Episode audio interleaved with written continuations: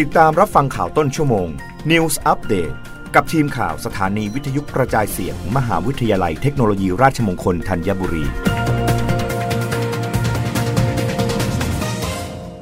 รับฟังข่าวต้นชั่วโมง โดยทีมข่าววิทยุราชมงคลธัญบุรีค่ะ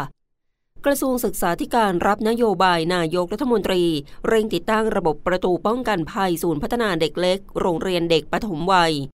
นางสาวที่พานันสริชนะ รองโฆษกประจำสำนักนายกรัฐมนตรีเปิดเผยว่า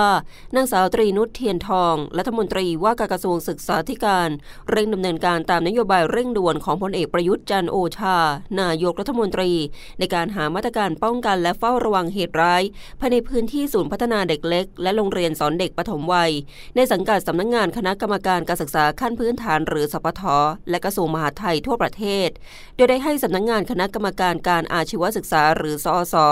ติดตั้งระบบประตูป้องกันภัย ให้ศูนย์พัฒนาเด็กเล็ก และโรงเรียนสอนเด็กปฐมวัย ในสังกัดสำนักงงานคณะกรรมการการศึกษาขั้นพื้นฐาน และกระทรวงมหาดไทยทั่วประเทศ เพื่อคัดกรองบุคคลแปลกหน้าเข้าออกในพื้นที่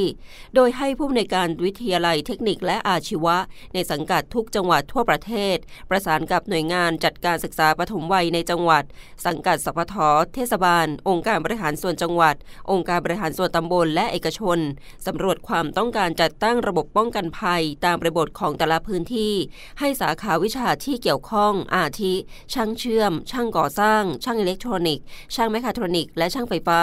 จัดทำและติดตั้งระบบป้องกันภัย เบื้องต้นได้ประสานให้วิทยาลัยเทคนิคนครราชสีมา เป็นจังหวัดต้นแบบนำร่องในการออกแบบทดลองระบบป้องกันภัย ให้กับนักเรียนเด็กเล็ก โดยมุ่งหวังไปประตูหน้าต่างนิรภัยศูนย์เด็กเล็กแบบครบวงจร ทั้งคุณภาพและความแข็งรง มีระบบเตือนภัยภายใน